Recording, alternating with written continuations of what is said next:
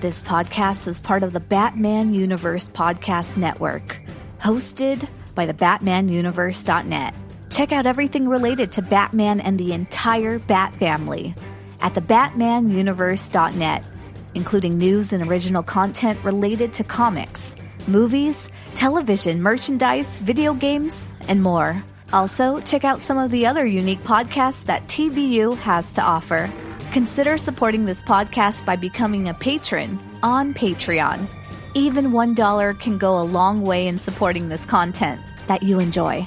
Look for a link over at the BatmanUniverse.net to offer your support now. And now, on with the show. Who are you? How did you get in here?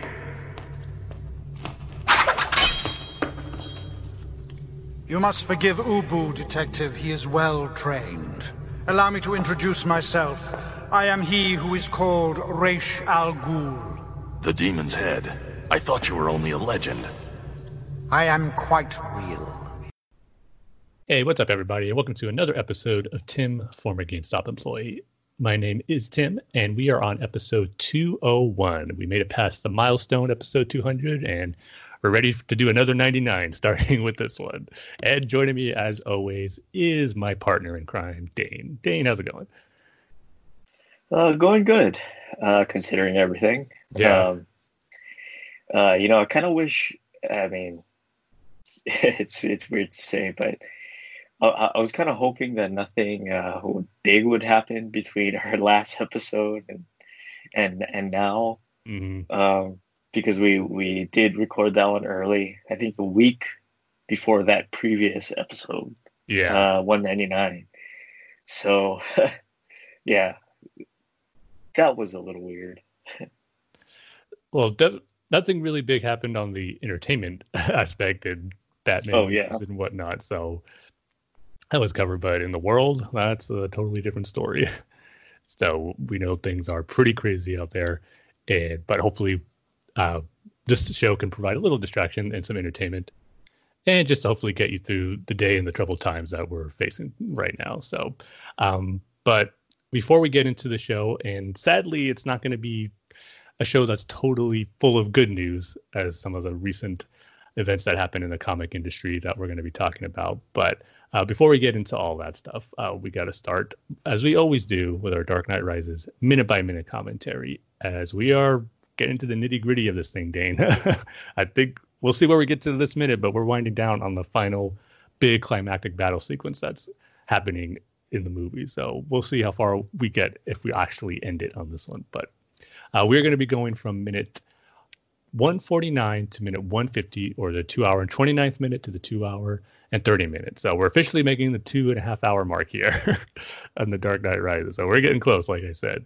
So as always, you want to get your relevant media format, your VHS player, your Betamax tape, your DVD player, your LaserDisc, your HD DVD, your Blu-ray, your Netflix physical media disc, your Blockbuster video membership card, your projector, and your HD, or I should say, your VHS to DVD converted copy, and our new favorite, your DVHS copy, HD VHS, the way entertainment was meant to be seen. That's just The Dark Knight Rises, but all of entertainment. It doesn't matter what kind of movie it is, it deserves to be on DVHS. Yes, everything.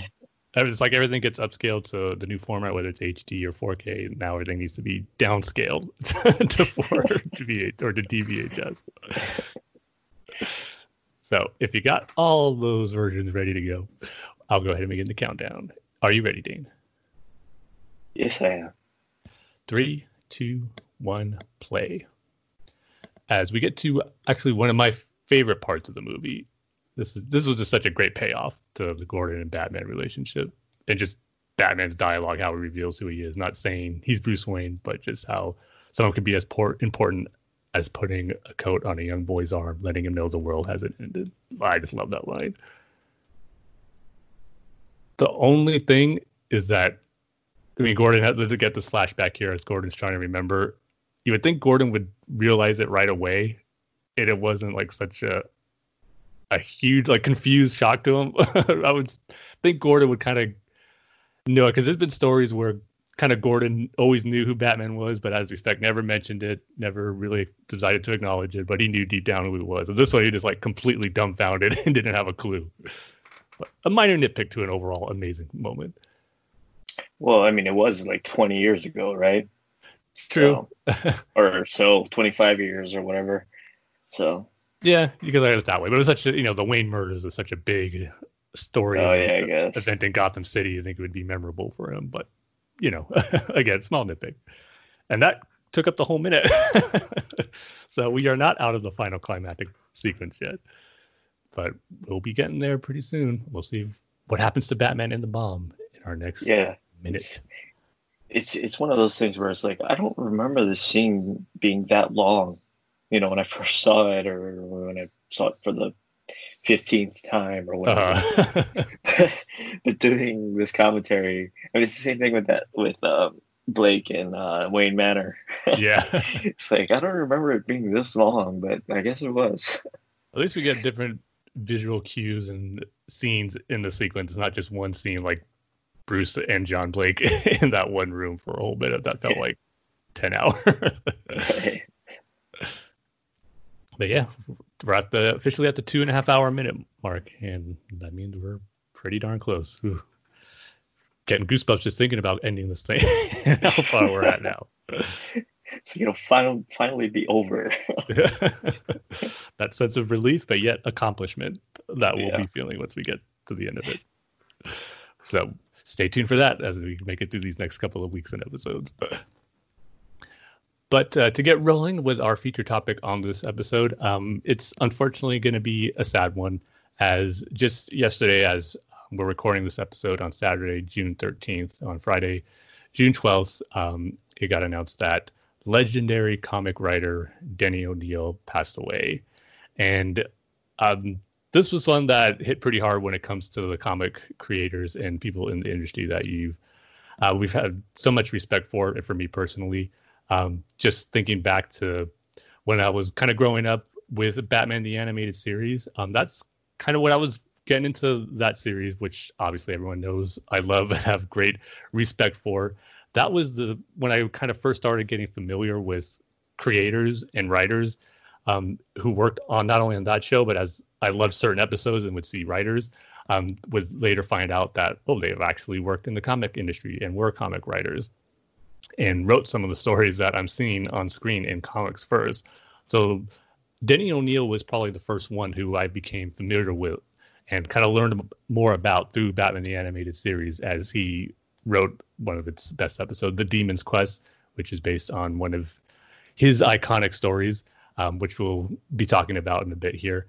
But he was kind of the first who I learned about being someone who was a legend in the comic industry. Obviously, growing up as a little kid, I knew about Bob Kane being the creator of Batman. Well, back then, only knowing him and not realizing the importance of Bill Finger just yet. And Stan Lee. Those are kind of my first two comic creators that I knew of growing up as a young kid, like around 5, 6, 7 years old. And like I said, with Batman the Animated Series, getting familiar with more. And Denny O'Neil was the first one who I really became familiar with and the importance of his work. That he laid out in his stories, not just with Batman, though. His contributions to Batman are so significant, but with other characters in DC, and obviously has a history with Marvel as well. But I've always enjoyed hearing Denny O'Neil once I learned who he was through the animated series, and then seeing some comic documentaries that would pop up here and there, and later on some special features on DC movies, whether it was live action or animated ones, where he would always kind of be the go-to comic creator that would always be talking on those special features or documentaries. And I just always loved hearing him talk. He just had such a passion for these characters and these stories, and just had a humble way of talking about his stories and his creations, because they were so significant, but he never came across as someone who was bragging about it or saying how important his significance were. He was just very humble and just always went back to saying he wanted to tell good stories with these characters. So I always loved hearing him talk, and always enjoyed and looked forward to hearing new interviews with him as we would get more documentaries and discussions on specific characters and stories. So I always loved hearing about that. And that kind of started at a young age for me, where I was learning and watching those early documentaries about comics and learning how important Denny O'Neil was. So this was definitely a sad one to learn about yesterday, as we found out that Denny O'Neil passed away. Yeah. In fact, Denny O'Neil was the first, actually, you see, I'm trying to remember, but it was, Denny O'Neil was one of the first Batman comics that I ever read. It was the Batman Shaman storyline in Legends of the Dark Knight. Yeah, the first story arc in that series, I believe. Yeah, the first story arc. If you haven't read it, it's a little more of an in-depth look at that year one story. Where did Bruce go to learn how to become Batman? Mm-hmm. Right. So he goes to I think it's Alaska with some of the indigenous people of Alaska. But yeah, it's just a more in-depth story about the year one story. And it was one of those situations where I'd read comics before, but I didn't know that you could do a story like this in comics. It's just one of those sort of classic stories where you just realize that, oh, you can write a Batman story, but you can add all this depth to it. And I think going through his career, I think that's what Denny O'Neil is going to be known for, is that you can have this medium, you can have this wacky character like Batman and the Joker and Penguin or whatever, but then you can have this more in-depth look at, or you can bring these adult themes to comics. And I think that's what he will be known for, or at least that's what he is known for in my head. Mm-hmm.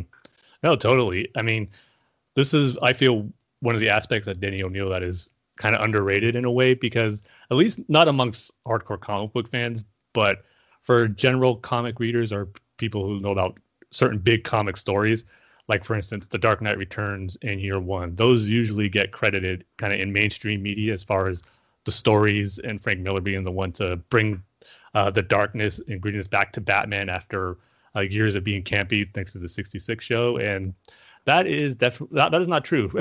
He definitely took it to another level as far as making Batman darker. There's no doubt about that.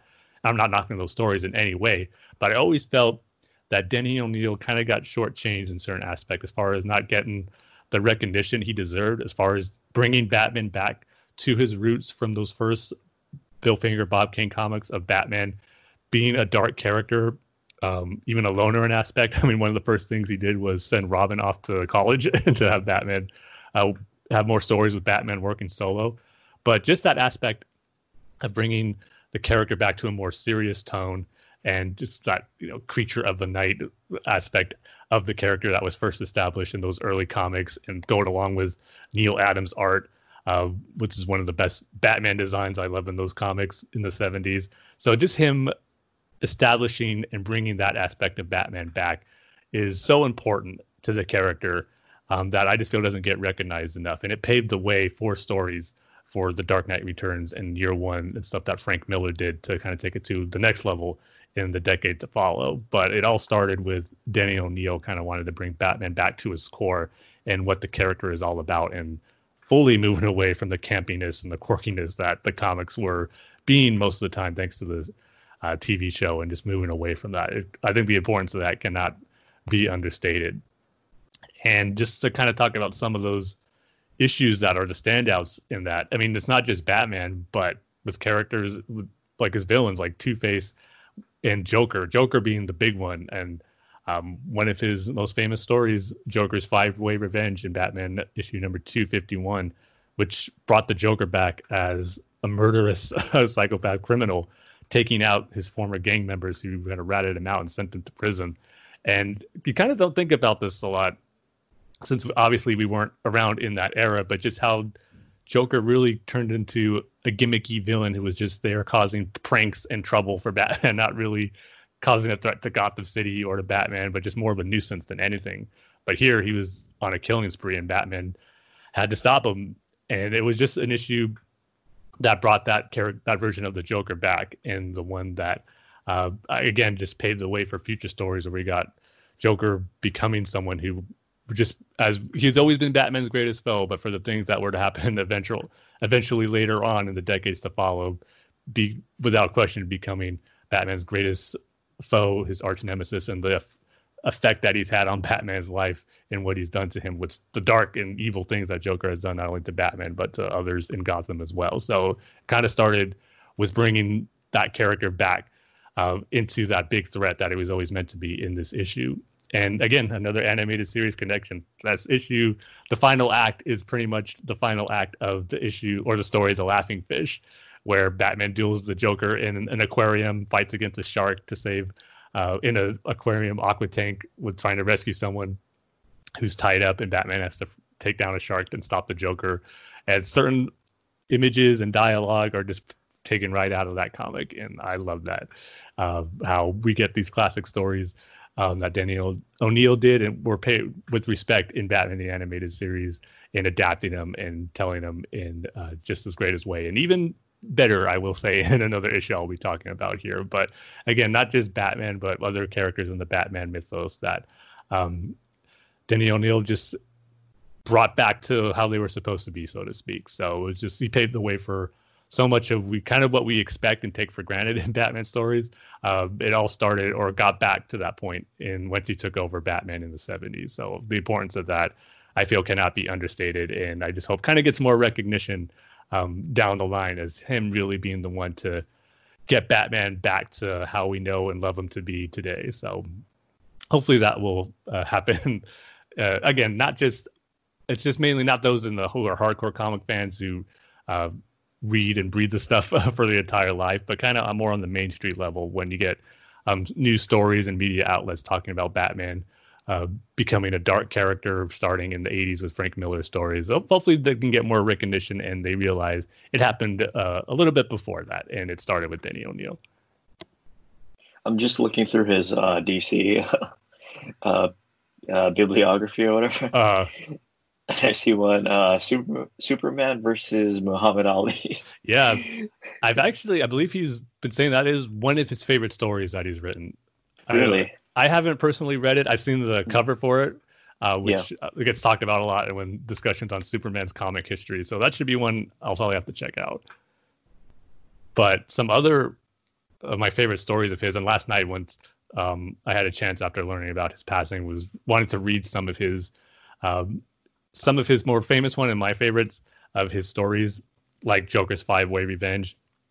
And of course, you can't forget about the contributions and creations he added to the Batman mythos, and I think there's none probably bigger than his issue with the first appearance of Ra's al Ghul in Daughter of the Demon in Batman 232.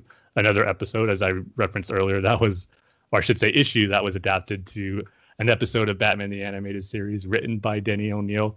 And again, that was my first exposure to that story, but going back and reading Daughter of the Demon for the first time, again, just being amazed of how great it was, seeing how closely and faithfully they took that story and adapted it into animation with a few changes here and there. But I always love it, especially as a young fan at that, during the airing of Batman the Animated Series, knowing how faithful and close some episodes were to the comics once I got a chance to read them as I was a little older, and just how faithful they were to it. I think Daughter of the Demon is a great example of that. But to do kind of the impossible when it comes to Batman and creating new iconic villains. He created one of the most iconic with Ra's al Ghul, and not to mention the League of Assassins, the Lazarus Pit, Talia, all that aspect that I think has really transcended just the Batman mythos, as we've seen with Ra's al Ghul showing up in other DC stories. Obviously, he was a big focal point in Arrow in seasons 2 and 3 with Ra's al Ghul and the League of Assassins, Talia. And just playing in other DC story arcs and comics that's not just focused on Batman. Ra's al Ghul, he will always be known as a Batman villain, but I think in a way has transcended that. It has become more of a big main DC villain in a way too. And that just speaks to the genius of the creation of his character and what Denny O'Neil did for creating a legendary Batman villain now. And there's always kind of, I remember in certain discussions, whether it was with friends or online discussions back in the day, as far as the most iconic villains or Batman's greatest villains, we all know it's always going to be the Joker is number one. But I remember debates about Ra's al Ghul kind of climbed the charts as far as being Batman's greatest enemy. And even in the animated series, Batman says Ra's al Ghul is his greatest enemy. So I think it always goes back, if you were to have a debate between Batman's greatest foe, we know it's the Joker, but I think if anyone's going to challenge that, Ra's al Ghul usually is the one who comes up next as far as being Batman's greatest enemy. And so I don't think that can be dismissed either as far as the great importance of what Denny O'Neil contributed to the Batman mythos and creating one of his greatest villains ever that has lasted decades and has been used in so many different stories. And again, not just in Batman, but in other DC character stories as well. So another just amazing accomplishment for creating such a well-liked, I should say amongst the fans, not liked because we like him as a villain, but a character who makes for a good villain and foe for Batman that fans have just enjoyed reading stories that included him for decades. So yeah, just another great aspect to Denny O'Neil's impressive resume when it comes to comics. Did you see he also brought back Professor Axe in X-Men? Yeah, that was something I didn't know about until recently, as far as stories being written about his contributions to the comic industry as a whole once we learned of his passing. So yeah, I'm not too familiar with his Marvel career, to be honest, but that's pretty big too when you bring a mainstay and like Professor X back into X-Men. I should probably look into reading more of his Marvel stuff too eventually. Hopefully a lot of his stuff is on Marvel Unlimited. I got to check that because a lot of the issues, some of his big issues on DC are available on the DC Universe app for you to check out, like Daughter of the Demon and Joker's 5-Way Revenge. And then the other issue I just got to talk about and just might be my favorite of his is There's No Hope in Crime Alley in Detective Comics number 457. I've said many times on this podcast how Appointment in Crime Alley is my second favorite episode of Batman the Animated Series. I feel is an underrated one. And that was another episode that was adapted from a comic. And it was this comic by Denny O'Neil, which I've said why I love that episode so much, so I won't go into full detail. But this issue is what inspired that episode and the themes in that episode to be so impactful for me. Batman going down Crime Alley. It makes the point that every year he goes to Crime Alley and he doesn't even tell Alfred why. It's a mystery to Alfred. And he's there looking for Leslie Tompkins. And Leslie Tompkins doesn't know that he's Bruce Wayne in this issue. And that's one aspect where I felt the episode in the animated series was an improvement on this comic, because that dynamic and close relationship that Batman and Leslie have, knowing his identity and what he went through, makes it that much more special. But in this comic issue, she doesn't know who he is, but she feels it's important to help whenever, what way she can in Crime Alley because of what happened to Bruce and his parents all that night. And Bruce realizes that. And obviously that's why he views her as a close friend and as a mother figure. But speaking of Leslie Tompkins, I mean, another great character that Denny O'Neil created for the Batman mythos in this issue. And she's always been one of my favorite supporting Batman characters for the role she played in helping Bruce just get through the murder of his parents on that night. Because I like how this issue really brought home how, while the police that were there were just there focusing on the murder of the Waynes and trying to find out who did it, there was no one really there to comfort Bruce except Leslie Tompkins, who was there and who comforted him. And again, playing that mother role that Bruce had to have after he lost his mother in that murder. And it just, again, paved the way for such a great relationship between Batman and Leslie once in stories where she does find out that he is that Batman is Bruce Wayne. So just great stuff with those two characters. And there's one moment that I really love in that issue where he saves Leslie from these two muggers and they pull a gun on Batman and he just kind of loses it and just yells at him like, "You dare point a gun at me at this spot." Obviously they don't know what he's referring to, but for Bruce in that moment to have a gun pulled on him in the spot where his parents were murdered. Of course, he's going to go off and just kind of lose it against those criminals, and Leslie has to pull him back to get his composure. But just a great look into the psyche of Batman there. And again, just why he does what he does, the importance of what drives him as a hero for what happened to him as a kid. So just a lot of stuff in that issue that and in that story that as a Batman fan, I always enjoy reading. And it's just really impactful for someone who obviously puts big importance and on that origin story of Batman and just what drives him to be a hero. And I think that issue and then later paved the way for that episode in Appointment in Crime Alley. That's why I love it so much. So that just might be my favorite Denny O'Neil issue. And again, I haven't read all of them, but that's one that stood out to me ever since I read it after watching that episode, Appointment in Crime Alley, and just enjoying it so much. He also named Optimus Prime. Oh, really? Man, see, that's something I didn't know about him at all, or he had any connection to Transformers. It says, while working for Marvel, he helped write the original character concept for the Transformers and is credited as the person who named Optimus Prime. Man, just another feather in his cap as far as creations go. Man. The guy's a legend. And of course, he also created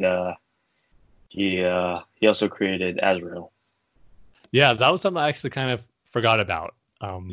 Obviously, during this time, he was an editor on Batman, the Batman title, and he created Azrael, which paved the way for Nightfall. And that is another contribution that I got to give him props for, just as an editor, crafting and piecing together that major story arc that, for me as a young comic fan, was the very first comic story arc I followed. And couldn't wait to get every new issue of that story once I got caught up in the midst of its run. I wasn't there for the beginning, but I got there in the middle. And again, being my first comic event that I followed was such a big deal for me. And the fact that Denny O'Neil was behind it, again, just speaks to the respect that I have for him and just admiration I have for him as a comics creator.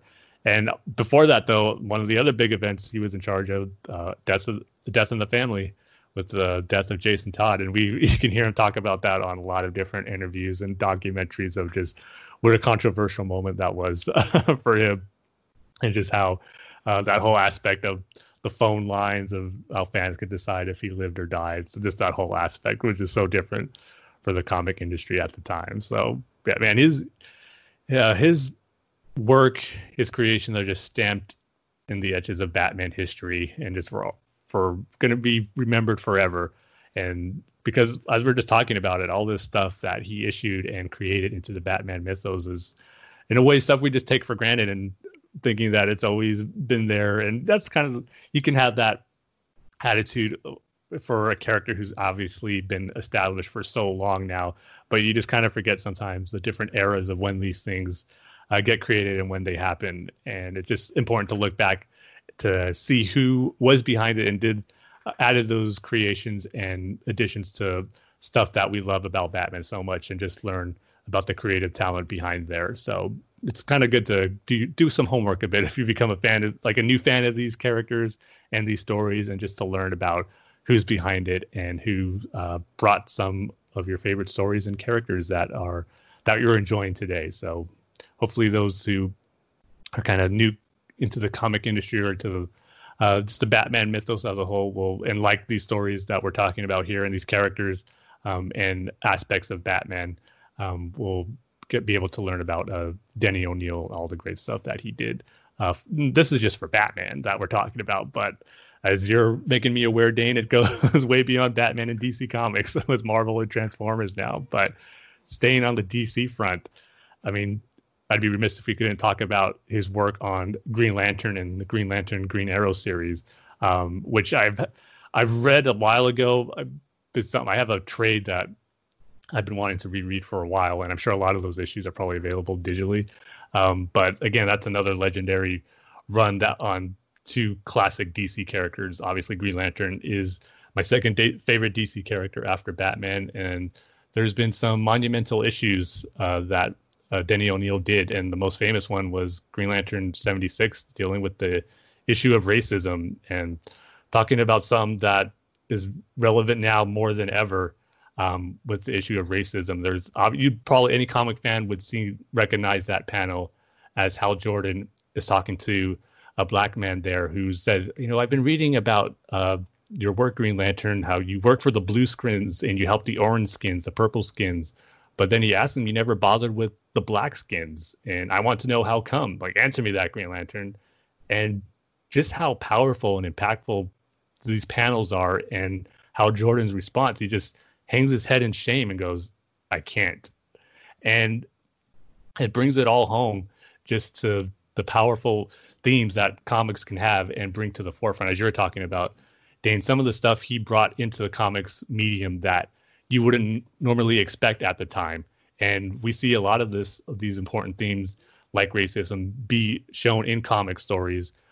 But this is one of the first ones where it really brought it home and how impactful and powerful it could be. Because it is such a great point when you think about it. Green Lantern, this intergalactic police officer helping all these different alien races and species that look different, but yet he doesn't have an answer to a big problem on Earth regarding racism here for one of his own kind, a human being. So just very powerful stuff that Denny O'Neil has worked in his comic stories, and especially in this one with Green Lantern and Green Arrow.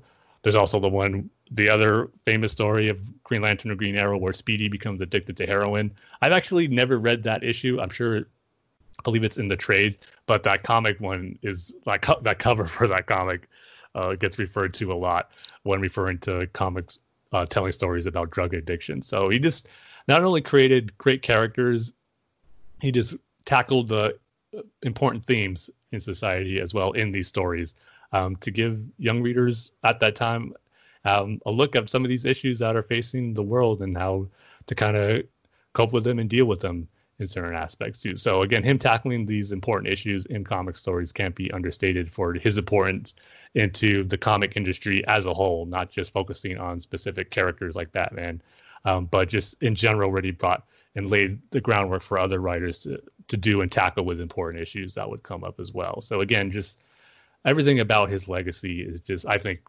legendary. And he'd have to be put up there, in my opinion, as some of the, when you talk about the greats in comics, and if you're going to be specific about Batman too, he'd probably be in like my top three comic creators of all time, just for all the additions he's added, the important issues he's tackled in his stories. It's just phenomenal, the resume and work that Denny O'Neil has brought to comic fans and superhero fans over the decades. And that's, you know, why it was just so sad to learn of his passing. So Denny O'Neil, you'll be missed, but your work will never be forgotten. Yeah, and like I said before, you know, bringing these adult themes into comic books is what he will be known for, and it's a great legacy to be known for. But I think, you know, more than anything, it's you can't have Frank Miller, or you can't have Alan Moore, or you can't have whoever else you want to lump into these sort of adult-centered, you know, comic creators. You can't have those people without Denny O'Neil. Mm-hmm. And I think that it will be his legacy. I mean, it's a great legacy. Really, it really is. Without question. Yeah. He'll be forever remembered for the work that he did in the comic industry and beyond that. All right. So that was our tribute to Denny O'Neil. Again, a sad topic to be talking about as we lose another great and a giant in the comic industry. So, but there is no way we couldn't do an episode and pay honor to Denny O'Neil for everything that he's done in the superhero comic genre. But moving on to some news topics. We got, staying on the comic front here, an announcement just a few days ago where Detective Comics issue 1027 is coming pretty soon. And it's actually going to be an anniversary issue of Detective Comics number 27. And this is actually pretty cool. This wasn't something I didn't think was on the radar of happening, but it makes total sense that you would want to honor the anniversary of Batman's first appearance in Detective Comics number 27 a thousand issues later. I was almost going to say 1,000 years later. Don't know what Detective Comics number will be on 1,000 years later, but 1,000 billion, I think. 8 billion. 8 billion. Let's stick with that. 2,027,000,027. So yeah, Detective Comics issue 1,027 is going to be coming out on September 15th, and it's going to be an anniversary size issue. I believe it's 144 page, and it's going to be one of those issues that have a bunch of different creative teams on there.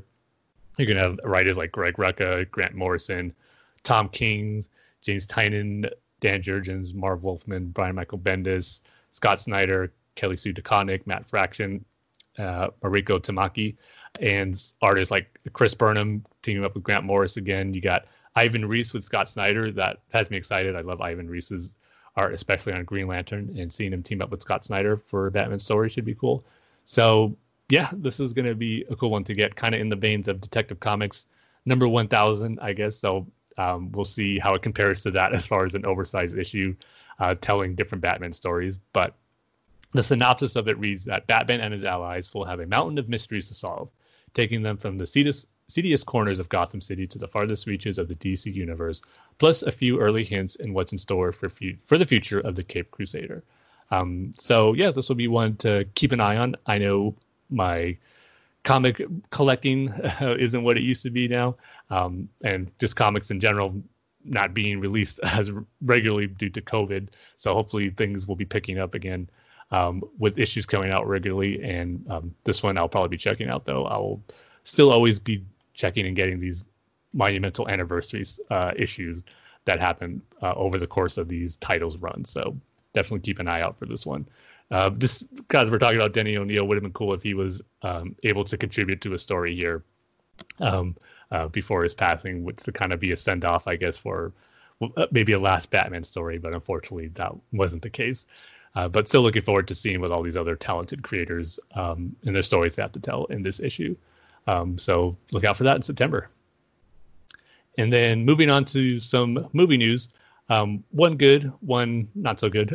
But there's been reports coming from Variety that just when I thought Henry Cavill probably wasn't going to be suiting up as Superman anytime soon, it looks like that is not going to be the case, as Variety is saying he is in talks in negotiating a new deal with Warner Brothers to reprise his role as Superman, not in a new Superman movie, which I would absolutely love, but just to kind of show up and do some special appearances in future DC movies. Like, they didn't say which ones, but I think it's going to be either Shazam 2 or Black Adam. Those make so much more sense, especially since he kind of showed up in Shazam, the first one.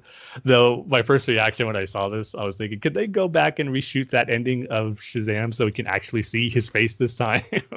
That's just one of the things that bugs me about the whole scenario with what happened in the DC shared movie universe, where you got all these characters, you could use them, but yet you have to hide his face because you couldn't. Henry Cavill wasn't available at the time, and we didn't know if he was ever going to be Superman again. So it was just a whole mess. While I think that scene is cool, it's just, didn't reach its potential is how awesome it could have been if you actually saw his face. But I don't think they're going to do that.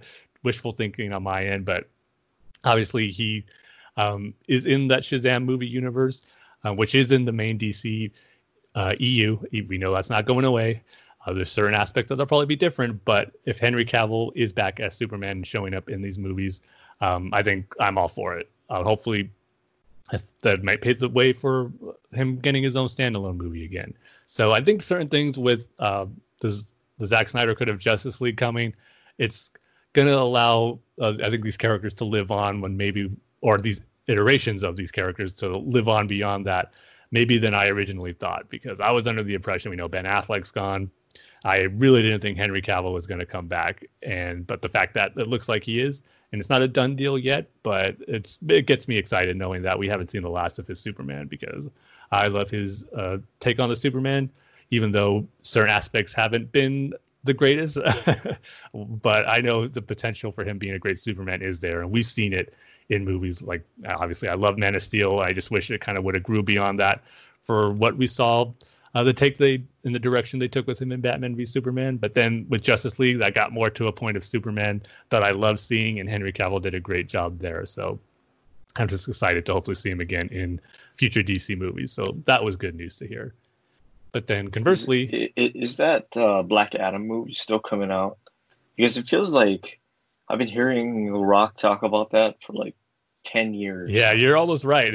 He's been talking about and connected with it for a long time. And they're actually supposed to start filming this year, but due to COVID, had to be pushed back again. So of course. It should hopefully eventually get off the ground soon. It's still not happening. It is becoming one of those things, well, believe it when you see it type scenarios for the Black Adam. But as of right now, it's still supposed to happen. Just like that Flash movie.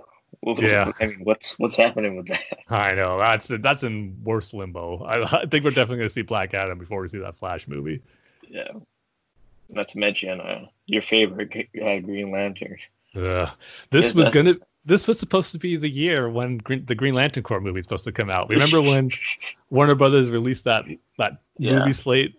Yeah, it was like before Batman v Superman even came out.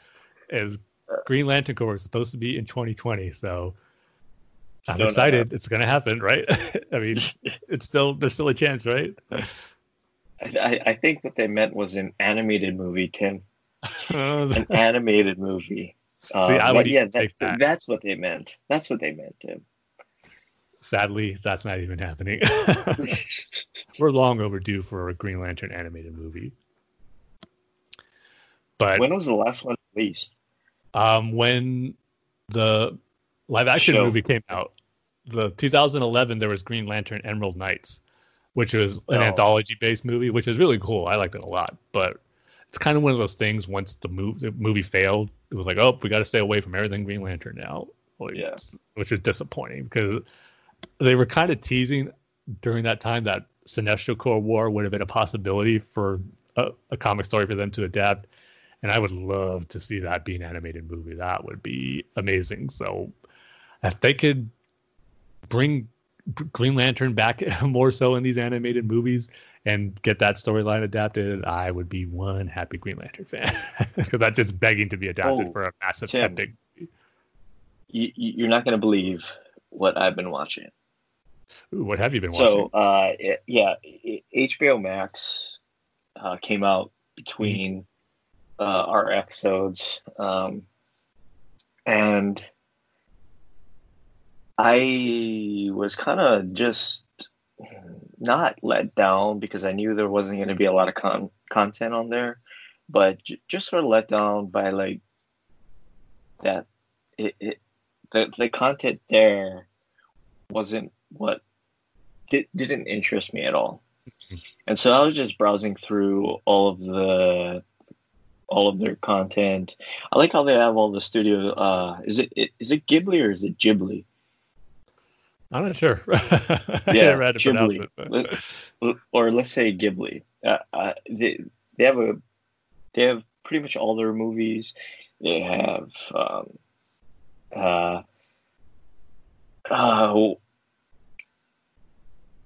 Harry Potter movies. They have all these different sort of movies, but they don't really interest me. The one thing that interested me, Tim, because I was just like, you know what, maybe I should just cancel my HBO subscription just until something interesting comes along that I really want to watch. But then, you're not going to believe this, Tim. So make sure you're sitting down. Oh, I am at the edge of my seat. I started watching Doom Patrol. Ah, nice. And it is... really, really well done. Isn't it? I know nothing about the Doom Patrol. I is zero, nothing. I don't know who the heroes are, or the villains, or the anti-heroes, or whatever. I don't know anything about them. But I watched this show, Tim, and it is really, really well done. Yeah, I love the cast. I love Brendan Fraser as he's great. Robot guy. Is her name Diane Guerrero? I like her as Jane or Hammerhead or whatever you want to call her. Yeah. All over 70s something personalities. Yeah. I love the burnt guy. I forget his name. Negative Man. Yeah.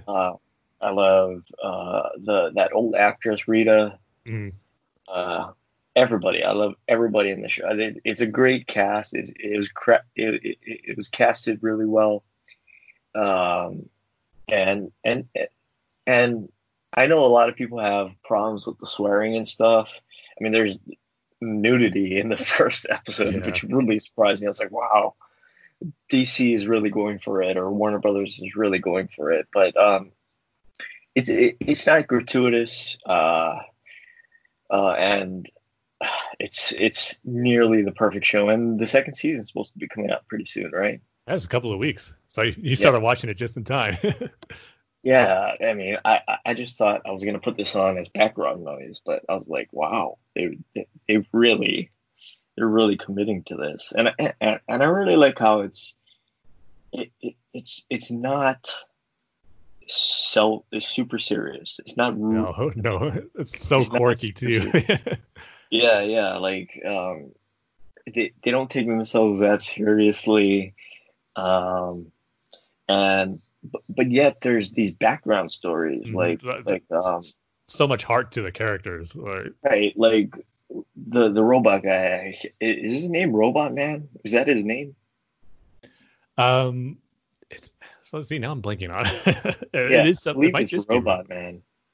But his backstory with his daughter and his wife, how he it is just Robot Man. It is. How he misremembered his history, that he was the one driving the car and got into the accident, and a Negative Man's backstory where he's gay and he has a family and a wife, and he's trying to figure out which way he wants to take his life, and then the accident happens. Or Rita, where she's like this actress, and this terrible thing happens to her where her face melts off, her body turns into goop. I just really like the backstories, and it's great that they don't take themselves seriously, but then they have these really deep, heartbreaking backstories. Mm-hmm.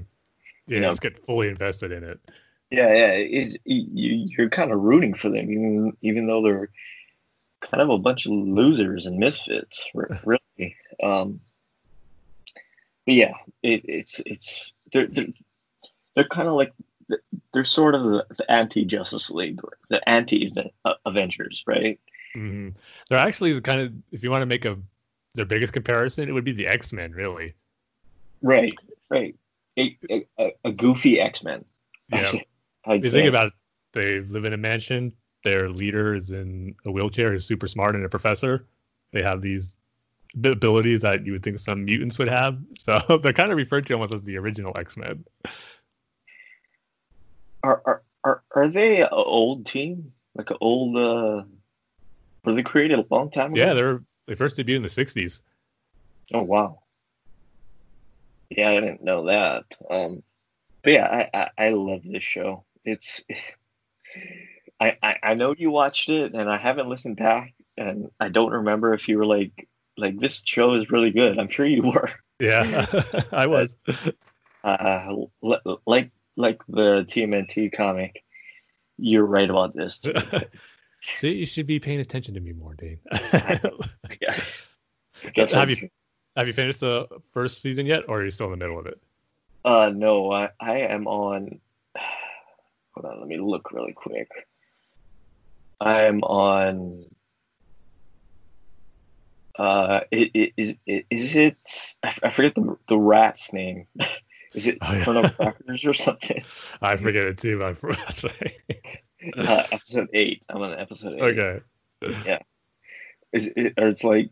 Like General Crackers or something. He's been manipulated to get revenge on the Doom Patrol for, I believe, was it his wife or his mother or someone in his family got run over by the truck as they were pulling the bus. Yeah, okay. And he wants to get revenge. Yeah. Like crazy quirky stories like that, but it works so well in the show when you watch it. Man, it's just great. It takes all that stuff and melted it to one just great hour of entertainment. or my favorite part was when they go to that scientist's lab, the Nazi scientist's lab, in somewhere in South America, right? And you know how they're going on the Jurassic Park tour. Yeah, that's right. Throughout the whole mansion, and then they have to sit down and watch the puppet show. And they're explaining his sort of background, like, oh, you know, he was living in Germany, and then you know, this thing happened, and then he was all of a sudden a bad doctor, so he decided to move to South America for health reasons after the war. Like, yeah, sure, it was health reasons. Yeah, but anyway, yeah, the show, it's great. It's a great show. Yeah, it gets a little more crazy by the end of the season, but yeah, just as good. Better Cyborg, I would say. Cyborg's great in this, yeah. A little more fleshed out Cyborg. Yeah. Because Cyborg, you only see a glimpse of him in Batman vs Superman, and then Justice League. He's literally a background character. Well, I think the Snyder Cut will fix that with fleshing him out more. But as of right now, this is definitely the more fleshed out version of the character on screen in live action. Yeah. It's a great portrayal by him too. Yeah. Yeah. But anyway, yeah, I've been watching Doom Patrol. It's a great show. I almost give it a 5 out of 5. So 4.5. Yeah. So hopefully, maybe it'll be a 5 once you finish the season and get ready for season 2. Have you watched the season 2 trailer? No, I haven't. Okay. I don't. That's probably a good idea before you finish the season. Yeah. I'll just say they're bringing in a character from the comics, one of the main characters from the Doom Patrol comics, who has some crazy powers, which should make for a really interesting season 2, even more crazier season 2. So would I know this character? If you're not familiar with Doom Patrol at all before watching the series, then no, but you'll see the character by the time season 1 starts wrapping up. You'll know who I'm talking about. All right. So yeah, I've been watching that show. Cool. Glad you're on board with that one. I've been reading the Ninja Turtles comics, which I love. Oh my God, Tim. So where are you at with that one now? I know you got to issue 50, which was a huge issue. Dark Water. They just got Alapex back from Alaska. Okay. But issue 50. Oh my God. Man. When I first read that, I was like, dang, was not expecting that to happen. I did not expect that to happen. Oh my God. So I didn't expect Splinter to kill Shredder. That was the biggest shock I've read in comics in a long time. Oh my God. And then he takes over as the leader of the Foot Clan. See, that was the biggest surprise to me. And obviously, we know in the course of this version of the Turtles, Shredder, or I should say, Orokusaki and Hamato Yoshi have a relationship and worked in the Foot Clan, so it makes sense. But just as a Turtle fan from the early days of the first animated show in the 80s, seeing Splinter as leader of the Foot Clan was just kind of so surreal to me, to see those words and those that path for Splinter be taken and him being the leader of the Foot Clan. Like, wow, this is something I never thought I'd see, but it makes total sense. And it just, again, while this comic series is so great in subverting what you know about the TMNT franchise, but yet it makes all the sense in the world and just works so well in the story that it's telling. But it wasn't only that, and Splinter killing Shredder. It's also the lead up to it, where Splinter is essentially just sitting there meditating while there's a whole battle going on. Uh-huh. He's searching through his past to find a weakness for Shredder, and that ends up being an honorable ninja, I guess you could say. Which makes me kind of like, are they samurai or are they ninja? because it seems like they're blending both. Yeah, things. That's a good point. But, I mean, I like it. I mean, it works perfectly for, but it's like, why didn't they just make them samurai? You know, I mean, I know it's Teenage Mutant Ninja Turtles, but and I guess Teenage Mutant Samurai Turtles wouldn't really doesn't roll out the tongue quite as well. Yeah. But yeah, I just like how the sort of lead up to it where he's searching his past, where Splinter was essentially Raph. You know, he couldn't control his anger. Hamato Yoshi couldn't control the anger, and Rokusaki couldn't. I don't know. Would attack dishonorably, I guess you could say.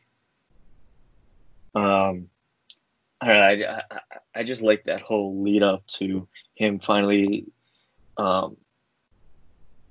killing Shredder, which is really weird to say, you know, because everything leading up to that issue was, you know, Splinter was Hamato Yoshi was a pacifist now. He doesn't believe in conflict. And to see him do that, it's a great turn of character, I guess you could say. And, you know, just right before he does it, you know, calling back to like, oh, how they used to, you know, daydream or they used to go deep into the forest and daydream about the great warriors they would become. And you know, Splinter telling, I believe it's Splinter telling Shredder, you know, I'll see you in the forest again. I just love that sort of callback, and it was just that perfect touch to you know, what they were building up to. And, you know, that sort of climactic killing of Shredder. It was so great. And Splinter taking over the Foot Clan, and how Mikey isn't really about that. You know, it's totally goes against his character, where he's like this optimistic guy. You really start feeling for Mikey in these issues that follow this story arc. So when how he views everything. This is like makes you really feel for him, as far as, like you said, someone who's always kind of supposed to be the happy-go-lucky turtle, the party dude, but he's one of the most emotional ones. Maybe not as emotional as Raph, but you just really see how this affects him and hurts him. It just makes for some really great stuff, and later on as this story arc progresses. Also, is Alapex's villain micro series worth reading? Yeah, that's the one that I really want to read, because she's become like one of these major characters that I thought was just a throwaway mutant sort of story. Become like this. You go ahead. No, I was just gonna say, yeah, her micro series issue, and I don't know if you read Old Hobbs yet, but those are the two one must reads, I think, for the villain micro series. Okay. Yeah, because I haven't read any of them so far. Also, I'm sort of curious about what happened with April and Casey, the April and Casey series, or whatever you call it. Yeah, I got that one. I've been a while. It's been a while since I've read it, but it does paint the picture as far as kind of how their relationship kind of hits a bump in the road, and kind of why they go on their separate ways for a little bit. Yeah, but is it just about that, or is it about like? No, it plays into. Does it play into the old gods? Yeah, it plays into that. Mm-hmm. Yeah. Okay. All right. And like I texted you, Tim, like it's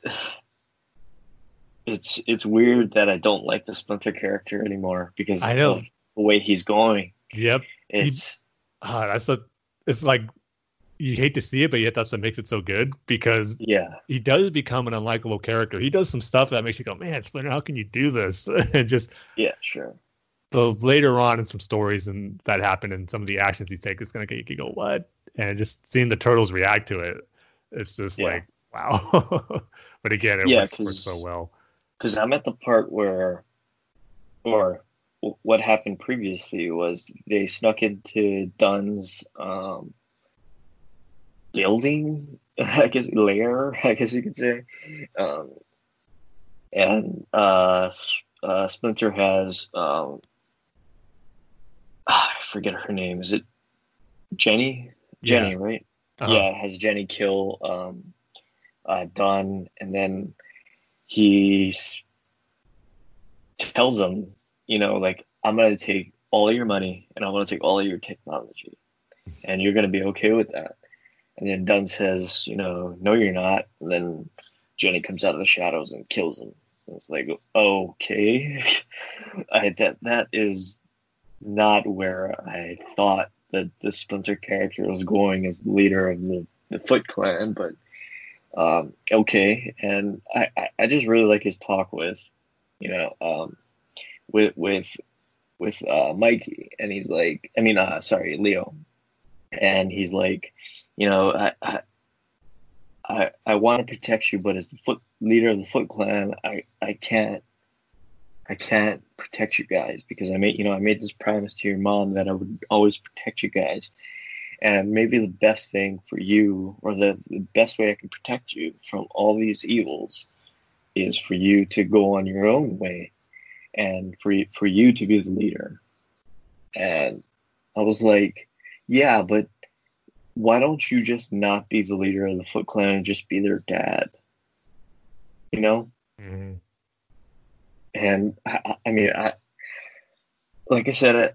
at that point. I still have like 7 or 8 graphic novel, trade paperbacks to get through. So I'm not really sure where that's going, but as of right now, it's definitely going somewhere. I'll say that.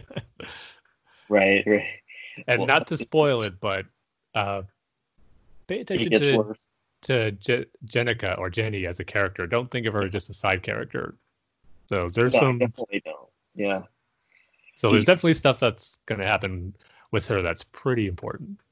Yeah, I definitely don't, because you know how, I don't know if you remember, but the Turtles were getting all upset because Splinter wasn't explaining his whole plan to them. He was leaving certain parts of it out, like sending Casey to go take over the Purple Dragons again. Mm-hmm. And he wasn't really explaining all of his plans, like giving information to Dunn about who Harry was, and having the Phantoms kidnap Dunn. Kidnap Harry. How they he's not giving him the whole plot or the whole plan, and I had a feeling with Jenny, because, you know, she feels like she's dishonored, and, you know, all of that stuff, dishonor of the Foot Clan and all that stuff, that there was something more going. Maybe Splinter told Jenny to do something that, you know, we don't know about yet.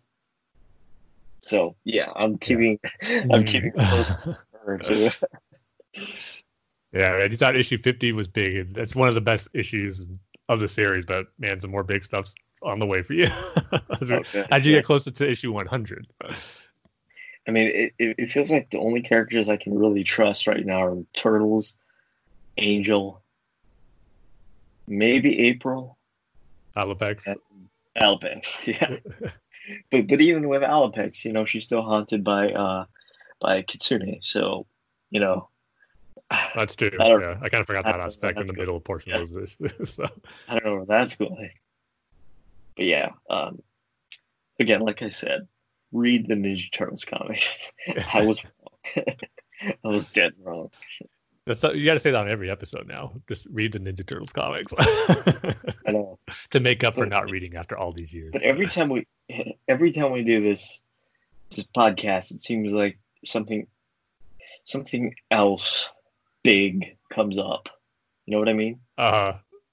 So, like, I feel like I have to talk about it. Like, that's why this series is so great. I mean, and Splinter killing Shredder, and all this other stuff. So, Yeah. And I've said this before too. You got to start watching the 2012 Nickelodeon series, because I don't think you'll probably think it's as great as the IDW comics, but there's some great Splinter Shredder dynamics in that series as well, done differently, but I think just as good in its own way, with some great payoffs as well. So yeah, you see, I've tried to watch it, but I feel like, see, this is my problem, Tim. I didn't grow up with the movies. I mean, I saw all the movies. I saw the television, was it 89 television show? 87, but it went forever, so. Yeah. I saw the television show. I saw all the iterations of the Turtles. I didn't really grow up with them. Or I didn't really care about them as much. But what I do care about is this IDW comic. And I feel like this is my Batman year one. This is my Turtles year one. Right? This is the Turtles as I want them to be. Right? And so I watched the Nickelodeon show. And it's kind of different, and yeah, it's different. I'm just having a hard time getting into it. Well, here's what I would suggest: maybe once you're fully caught up with the IDW comics, and you need a turtle fix and want more turtle stories, maybe that's when you should jump into a different iteration where you got the full, complete run, or at least current, up to date run of that story. You could start another one, and because that turtle series, the way it starts off, it ends in a much more interesting place, I will say. So I would, if you could just get through season one and not like fully form your opinion on it until you finish season one, I think that's where you have to really fully judge it on where you want to continue or not with it, for where it leaves things with the story. Because again, it goes to some really great places with Splinter and Shredder and the Turtle family dynamic.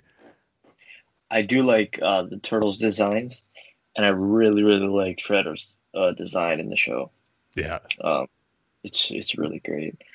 But yeah, this IDW comic it's revolutionary. And no argument for me on that. I gotta say, it's, oh my god, it's so great. It might slow down on this upcoming Friday, the 19th, because that's when The Last of Us 2 comes out.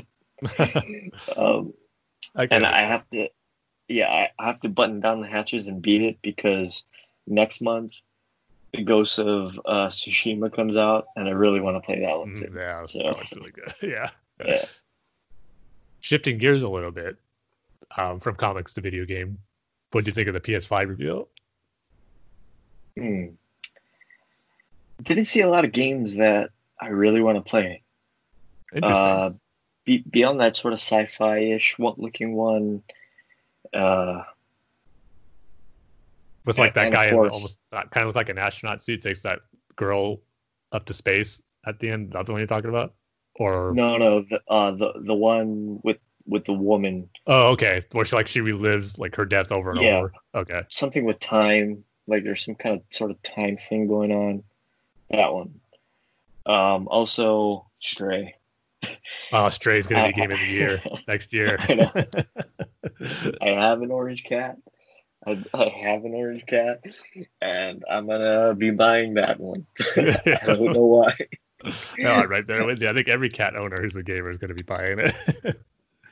I hope you can customize your cat, though. Like, choose a different look for the cat. It could be a tabby cat, tuxedo cat, or the orange cat. Just have it be a customizable one. That would be great.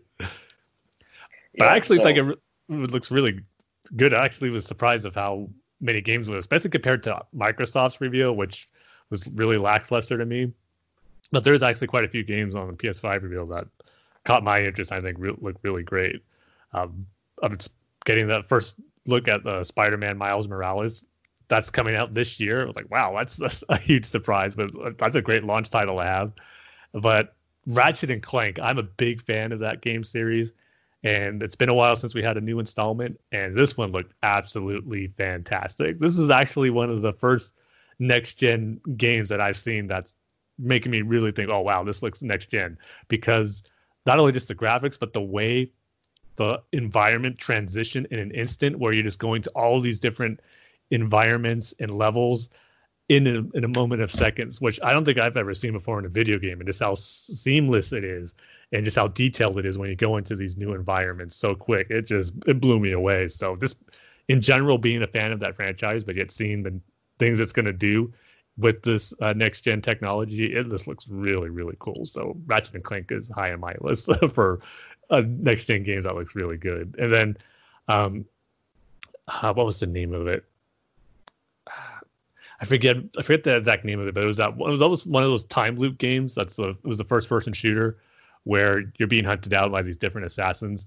It has a cool feel to it that reminded me of the old game called Time Splitters. That was a quirky first person shooter game that I always loved on the PS2, and this one had a little bit of vibe to that. That was a different type of first person shooter that looked really cool. So that was another one, and then.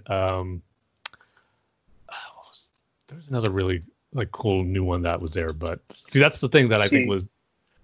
I was more interested in the technology, like how much better are the graphics going to look on the games, and I don't feel like you could really judge it by, or see it, I guess you could say, with the more cartoony games like Ratchet and Clank or Stray or whatever. And so I was looking at I'm not interested in the game, really, but Gran Turismo. I was trying to look do they look more realistic cars or whatever? And I gotta say, I can't really see the difference. Yeah, I'm with you on that one, because car games look great already. They look great already, but I was looking at there's certain shots of the interior of the cars, and the driver's hands going or whatever, and the interior of the car, the dashboard, and the stick shift and the sort of speed stuff. I was looking at the odometer and stuff, and I was looking at that, and I was like, I can't really see a difference. I don't know if you could, but. Yeah, not really. I mean, Gran Turismo has always been known for pushing the envelope with racing games and their graphics. I mean, when Gran Turismo 3 came out on the PS2, that was, I think, a game changer as far as racing games and just graphics looking realistic in general. That blew me away. Obviously, things got better since then, but again, it almost comes to a point where how much better can it look? And I'm sure this one will look the best there is, but it's not such a substantial jump that you're really noticing it. But one that really also blew me away was Horizon Zero Dawn 2. That looked really great. And in certain... Horizon Zero Dawn 2? Yeah. Did you play the first one? Oh. No, actually, I didn't, but I have it. I got it on sale on the PS Store, the PlayStation Store was having a sale. I eventually want to play it, and seeing the trailer for the second one really makes me want to play it, because I've heard great things about it, and the second one looks really, really good. Yeah, that's one of the best games I've played for PS4. It's a really good story. I just don't want to spoil it for you. The gameplay is really good. The combat, the bow. You have an electric sword, which is really cool. The stealth aspect is really cool, and the crafting system is really well done. So, yeah, I think you're gonna have fun with that one. Yeah, I put on that list. But the other game I was thinking of, I was trying to remember. It was kind of one of those quirky ones you were mentioning. I forget the name of it, but it's that one where you're kind of this adventurer, like an Indiana Jones type character, traveling the world, facing these different monsters, and then it cuts to moments that you see his butler just walking around the house doing these mundane things, I guess showing the contrast of his life. The graphics are very cartoony and stylized, but the concept and the gameplay of it looked really good and interesting. Kind of didn't fit the graphic style, But it showcased, I think, the graphical power in a different way, having that art style. So that was another one that kind of jumped out at me as far as something being unique and different that looked good. I think that's just overall the whole reveal. They just had a lot of games that looked different and unique from each other. That just gives you a lot of variety to choose from on the PS5 when it comes out. That's, I think, what it did a much better job than Microsoft did with their reveal, showing these games that were all kind of looking the same almost. Yeah, and I guess that's kind of the point, you know, of these reveals, like the technology reveals or whatever. It's like you got to show Ratchet and Clank, but then you also have to show Horizon Zero Dawn 2, or Into the West, is it called? Yeah. I can't remember what it's called, but you have to show like a variety of games, and I was more focused on like the more realistic, quote unquote, realistic games, sure. and see like, okay, so like is the facial syncing better? Can you see real emotion on the characters' faces? Like, does it look like a person? Reacting to something like, I don't know, the Last of Us 2 trailer, right? I mean, it wasn't in the showcase, but you know, like when the two characters kiss, does it look like an actual kiss, or does it look like two dolls smashing their face together? You know, so it's sort of that sort of thing I was looking for, rather than, you know, the sort of cartoony stuff. But yeah, I'm going to go PS5 10. Well, I'll eventually get both. I always got to try to get both of the main console. Just a matter of how far apart. And, you know, I'm mainly a Microsoft guy. That's where my main console games I play on. But PS5, that sold me as far as wanting to get it right away. I mean, just with the new Spider-Man game with Miles Morales launching with it this holiday, hopefully it doesn't get pushed back, but that's, I think, going to be a good system seller to have, knowing how great the first one was. So I might be getting both sooner than later. And I might have some extra income to put away to maybe get that, because I think I mentioned it was a 311 concert I was supposed to go to this summer that got canceled, where I kind of got the VIP seating for that, sure. And now it's going to get refunded because of it being canceled, so I might have some extra money to use for console purchases down the line, so we'll see. I think I saw this morning there was a leak or whatever, or some website in Asia had like pre-orders up already for the PS5, and it's like $700. Man, it can't be that expensive. They had to learn the lesson with the PS3 $600 launch price tag. Yeah. I don't think it's going to be that expensive. No. Yeah, maybe like the special ultra edition of the PS5, where you get like a special edition controller with the magic, I don't know, stuff. I'm not so sure about the controller yet. It has those old school, or at least it looks that way. It has those old school N64/Xbox buttons that I don't really like. Mm. It is the first PlayStation controller that's really kind of breaking the mold as the design of it. Yeah. 1 through 4, they all kind of have that core design that it's stuck with. And I always loved. I love the PlayStation controller. So we'll see how this one works out, because it is definitely more different than any other one that's been. Yeah, it has those slippery Xbox, original Xbox/Xbox 360 buttons that I don't really like, but I don't know. We'll see. Yeah, who knows? I might eventually, like, they'll release a classic PS5 controller version or something like that, where it's new but has that old classic feel to it. I'm surprised they're bringing back the touchpad. I mean, they're continuing the touchpad, because, I mean, beyond, I don't know, one or two things, I barely use the touchpad for anything. Yeah, it's mainly just used to bring up maps most of the time, isn't it? Yeah. Well, I mean, even with the maps, you're not using the interactive touch thing to... Yeah, you just press it to bring it up, and that's about it. Yeah. You're not rubbing your finger on it like a mouse or a touchpad on a laptop. So I'm surprised they're continuing with that, but I guess that's what makes them different from Xbox, I guess. And I guess no reason not to have it either. I guess if people are familiar with it, might as well just keep it. Yeah. Maybe it's not expensive to put on there or something, but one thing I do hope the controller has is, or that the at least the Xbox has, Xbox One, is I hope that they, this is going to be hard to explain. There's haptic feedback on each trigger. I guess you could say. Yeah. Like if you play dang it, I forgot the name of the game. Hold on. That type of stuff I hardly notice or pay attention to while I'm playing. It just kind of feels like the rumble, as the normal rumble goes for a controller. Yeah, well, you see, I'm a PlayStation guy, so like the first time I used the Xbox One controller, I was like, oh, like it's totally separate. Like the vibration, there's individual vibration. Yeah, I'm so trigger. Used to it now. Like I barely noticed that.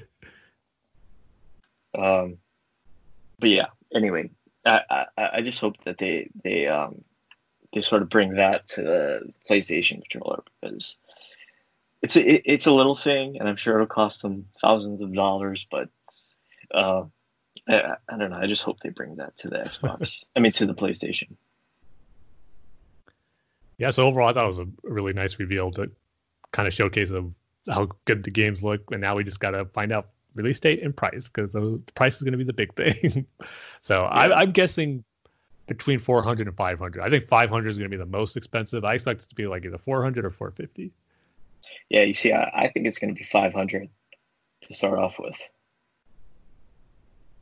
and then $600 for the, I don't know, whatever that was, special edition, the digital only edition. Yeah, because that's the one I'm kind of leaning toward getting, because I imagine it's not going to have a disk drive, and it's going to have a bigger hard drive than the standard one, so it can hold more, I guess, digital games on there. So that's the one I want to get, because I'm mainly getting digital games now. So hopefully that's not the one that's more expensive.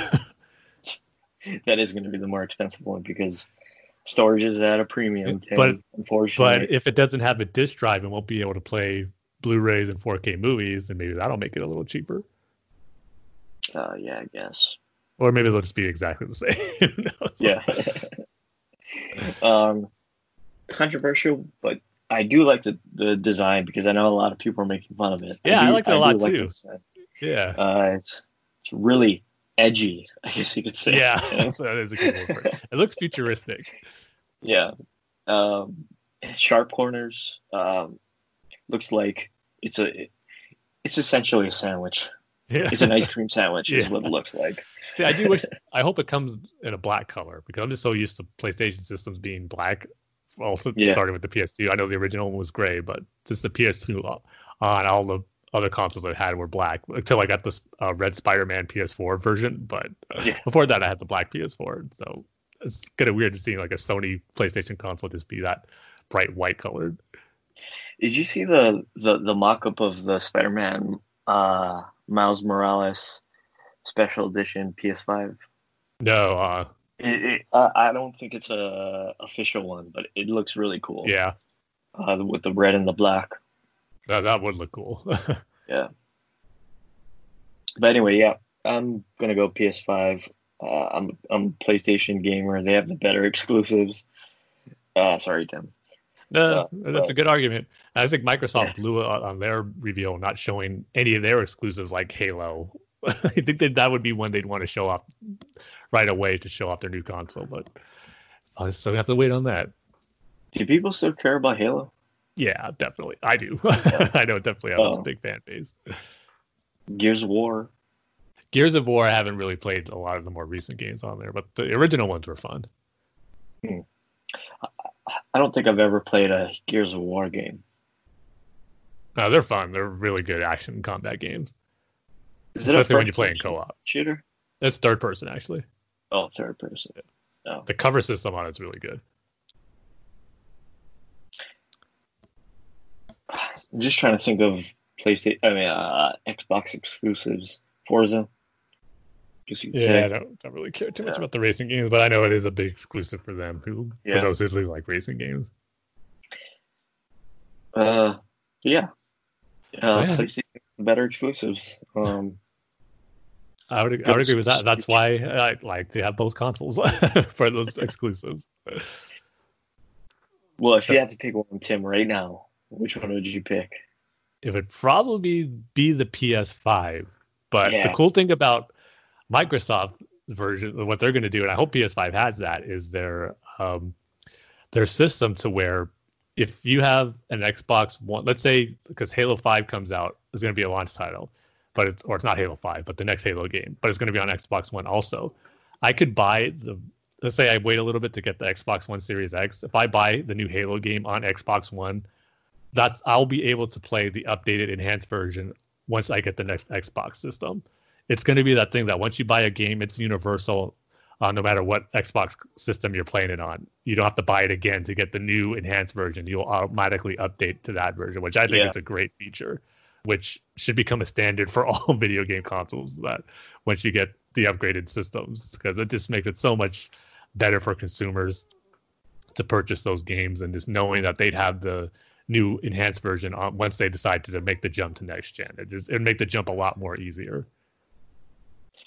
Has PlayStation said anything about older games, like all your PS4 games? Yeah, they're kind of being coy on that. That's another cool thing that the Xbox Series X is going to have. It's going to be backwards compatible with the last version, which I think is another important feature for next-gen consoles to have. So hopefully Sony will realize that as well. Okay, so that means they're not. It might be a bare-bones version of it or something, where like only a handful of games maybe will be backwards compatible. I don't know. Yeah, I don't think they are. That'll be disappointing. Which means I'm going to have to wait for games to come out. Not like I did with the PS4. I bought it. And, that wasn't a wise decision because there wasn't a lot of games. I forget what games early in the console's life. There was the Infamous game, Second Son. Infamous, wasn't it? Second Son. Yeah, right. That was the big launch title, which I bought, and which wasn't really worth it. Yeah, I heard it wasn't that great. I like the first two Infamous games, but well, what was the Xbox One launch title? It was that Rome game? Yeah, they didn't have a great launch selection either, but that was supposed to be their big first exclusive. I don't even remember the name of it, but that wasn't great either. Yeah. So that's the thing. It's always tricky with launches of new consoles. It's like the first few games, sometimes they really don't. It's not the best showcase of what this next gen systems can do. So you're going to have to give it a little bit. But once a system does launch with like a great first AAA title that sells you on what the system can do, that's always a great thing. But it's just kind of rare when it happens these last few generations. But anyway, the next gen's here, or almost here. And that's the next generation. We'll gonna start to adapt as gamers. Yeah. So start saving up and getting ready. Hopefully GameStop will have good trade-in deals for your old systems. See, that's why I think the transition to Xbox is going to be smoother. I know a lot of the stuff I have on my original Xbox, I'll be able to get on the next system, and I'll be able to trade it in no problem and bring the price down. Sony, I'm not too sure yet. I might have to keep the PS4 for a while. But we shall see. But other than that, the last bit of movie news I was going to mention was that Wonder Woman 1984 now has another new release date. It's been pushed back again. It's supposed to come out in August, but still with the uncertainty of movie theaters opening up. It's slowly starting to happen. I think just this week, as of yesterday, most theater chains got the okay to open up again. But it's still going to be a while, I think, for things to get totally back to normal. So Wonder Woman 1984 will now be coming out October 2nd, 2020. So still a little bit of a wait, another release date change, but we'll just have to be patient again. So I think the first big movie to come out, because Warner Brothers pushed back a lot of stuff, because Tenet, Christopher Nolan's next movie, is going to come out at the end of July when it's supposed to come out in the middle of July. And I believe to replace that, they're re-releasing Inception in some theaters and going to have a sneak peek of Tenet. So again, it's going to be a weird, I think, first opening process when theaters start to reopen again and new movies start to come out. So we'll see. Well, I'll have to wait to see how it goes. But I think Tenet is going to be the first big new release to hit theaters in July. Which then hopefully we'll see where things go from there. And Wonder Woman sticks to this final, hopefully, release date of October 2nd. But with that, we can go ahead and get into our review section, which for me is going to be reviewing the latest issues of Batman: The Adventure Continues. Since our last episode, two more issues have come out for that series, and I will be reviewing both of them. But before I get into those reviews, I've got to throw out the spoiler warning on there because I'll be going into details as to what happens in those issues. So if you don't want to know, might want to hold off on listening to this part. But if you've had, you can hear what I have to say about these latest issues of Batman: The Adventure Continues. But as always, we got to have a rating scale for this episode. And Dane, what do you think it should be? Well, before we get to the rating scale, I have to ask you, Tim. So is Batman: The Adventure Continues, or The Adventures Continue? Is it worth reading? I say definitely yes, especially if you look how cheap the issues are. That is 99 cents, and you're getting continuations of Batman: The Animated Series and classic comic characters who never appeared in the show in this universe for the first time. Written by Alan Burnett and Paul Dini. Yeah, to me, it's a no-brainer. I really like what they're doing and setting up, and because I think they're creating this mystery, as I mentioned in my review, surrounding Jason Todd, and I just cannot wait to see how he fits into all this and into the timeline. And that alone is just making me invested and just wanting to keep reading to see how he's going to be brought into the animated series universe. But they're doing a great job continuing not only stories with these characters we know from the animated series, but now with Deathstroke in the mix for the first time, they're just doing a great job of bringing him into the animated series and just doing a great take on him. So yeah, I think it's definitely worth it. Okay. So our rating scale for this episode is going to be things that Tim reads, watches, plays, that Dane in 5 years realizes is good. I like it. Yeah, it's so fitting and so true. Yeah. So yeah, you could say the same thing about Batman: The Adventure Continues with that. So hopefully it won't take you 5 years this time. But for issues number 4 and 5, these kind of play out as one long issue, if you're asking me, because the way issue, basically the whole, these two issues is a fight between Deathstroke and Robin taking on Firefly. And the course of that story plays out in just these two issues. So it feels like one big issue here. So Robin is put on curfew by Batman as he was supposed to help him take down the Mad Hatter. But Batman tells him he has to go home. And Tim's not too happy about that.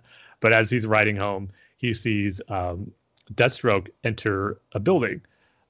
So he goes into there. It's like an entomology pavilion building with tons of bugs and insects that are there. Obviously, Firefly wants to go there for obvious reasons. But Robin runs into Deathstroke, and he gives him the spiel on Firefly. Tim talks about how Batman took him down. They refer to the episode Torch Song, which the animated series first introduced their version of Firefly. But Deathstroke goes on to tell Tim that there is this job Firefly took on that backfired on him, where he just got really burned and messed up his face. And now he's really living up to the name Firefly, where his face is just all burnt up and kind of looks disfigured, and where he really needs that suit. And he has an enhanced suit here that we get to see. And Deathstroke's been hired to take him down because he's saying he's planning this big attack on Gotham City, and he's hired by the government to take him down before that happens. So Deathstroke and Robin team up to fight Firefly once he shows up. And it was cool. I liked how we got to see this dynamic of Deathstroke and Tim working together, because this story arc is called Mentors, and it's trying to establish how Deathstroke is interfering and trying to replace Batman as Tim's mentor and plant the seeds as far as making Tim want to believe that Deathstroke is the better mentor for him to have other than Batman. So Deathstroke's working that angle with Tim. And again, I just love this dynamic that they're working here with this rivalry they're already establishing between Deathstroke and Batman here. And it's being used through his partners like Robin and Batgirl that Deathstroke is using to get to Batman and kind of beat him in that way sort of aspect. So we get this fight sequence between Batman, or I should say Deathstroke, Robin, and Firefly. That was pretty fun. And it takes, like I said, over the course of these two issues. The first one ends with Firefly kind of putting Deathstroke and Robin in a corner about to burn him, and then the next issue picks up with that fight continuing on. And Batman's easily takes down the Mad Hatter.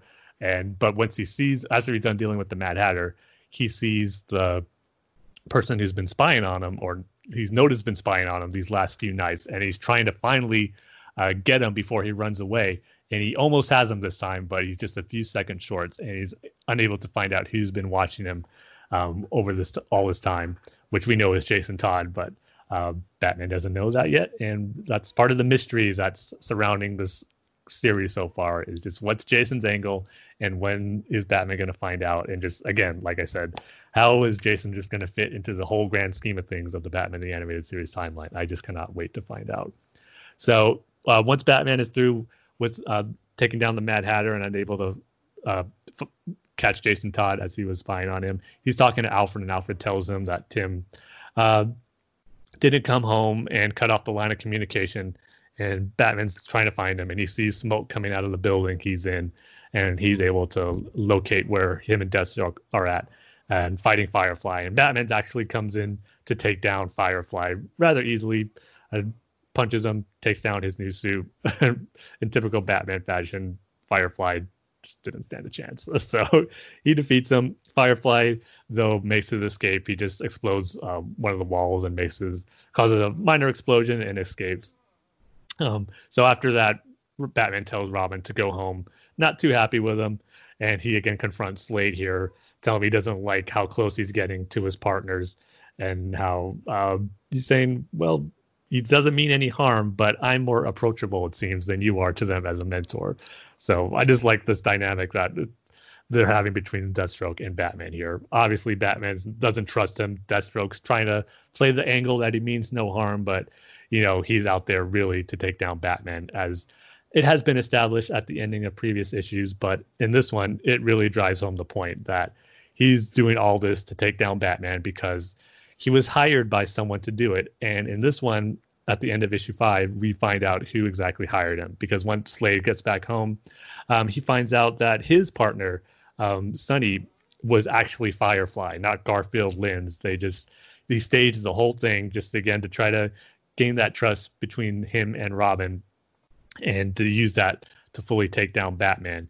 And the person who hires him is not happy that it's taken this long, and that person is Lex Luthor. And as we see him communicating with Slade at the end of this issue, he wasn't planning on all these theatrics and just wants Batman taken down ASAP because of how Batman humiliated him in the first story arc with him and Superman in that big robot suit.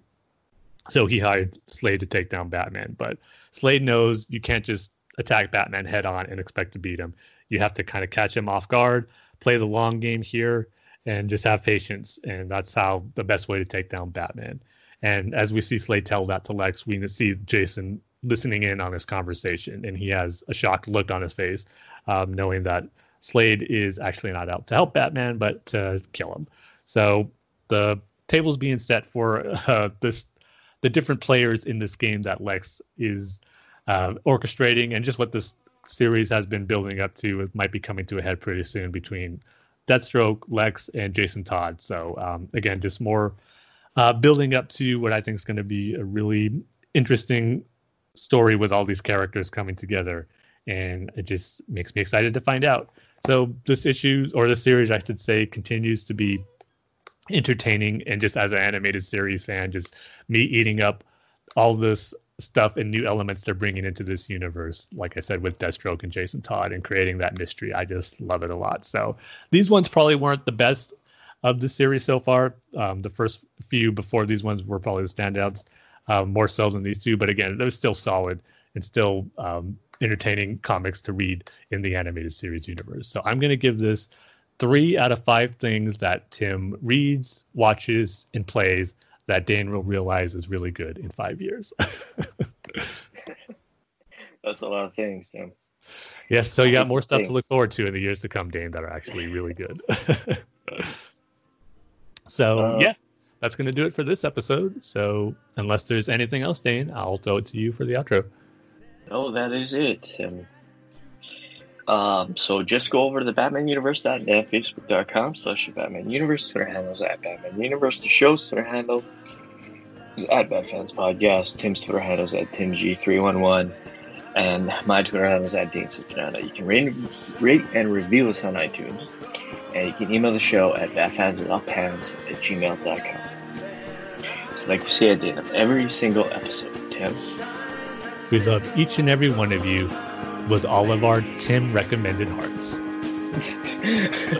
That's a good one. See you guys next time. See you next time, everybody.